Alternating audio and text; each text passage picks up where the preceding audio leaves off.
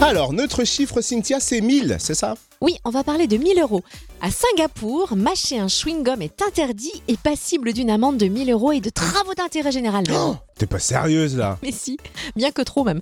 Cette interdiction est tombée en 1992 après un incident dans le métro. En fait, un chewing-gum avait été coincé dans le mécanisme des portes du métro, qui se sont donc retrouvés bloqués, vous imaginez. Et depuis, le chewing-gum a été déclaré nuisance non dégradable, donc interdit d'en posséder, Ok. Interdit forcément d'en mâcher, hein, parce Ouais. que tu peux pas en avoir, mais interdit d'en importer et d'en vendre à l'exception, à l'exception, de gomme à mâcher présentant des effets thérapeutiques autorisés depuis 2004. Ouais, donc si t'as mauvaise haleine, faut une ordonnance. C'est un peu ça. On l'utilise donc que pour ses vertus thérapeutiques. Et pour l'anecdote d'ailleurs, en 2005, le chewing-gum a été refusé à un prisonnier condamné à mort alors que c'était son dernier souhait. Même dans ce cas complètement fou, Eh ouais. c'est dingue. En fait, les autorités ont estimé que cela était trop grossier, même dans le couloir de la mort. Eh ben moi, comment je tous les jours Parce Je que suis le bien petit- ici. Et tu sais quoi, du coup, j'ai réfléchi et hum, je pense que j'ai un slogan pour Singapour. Ah, vas-y, dis. Ils ont pas frident, ils ont rien compris là-dedans.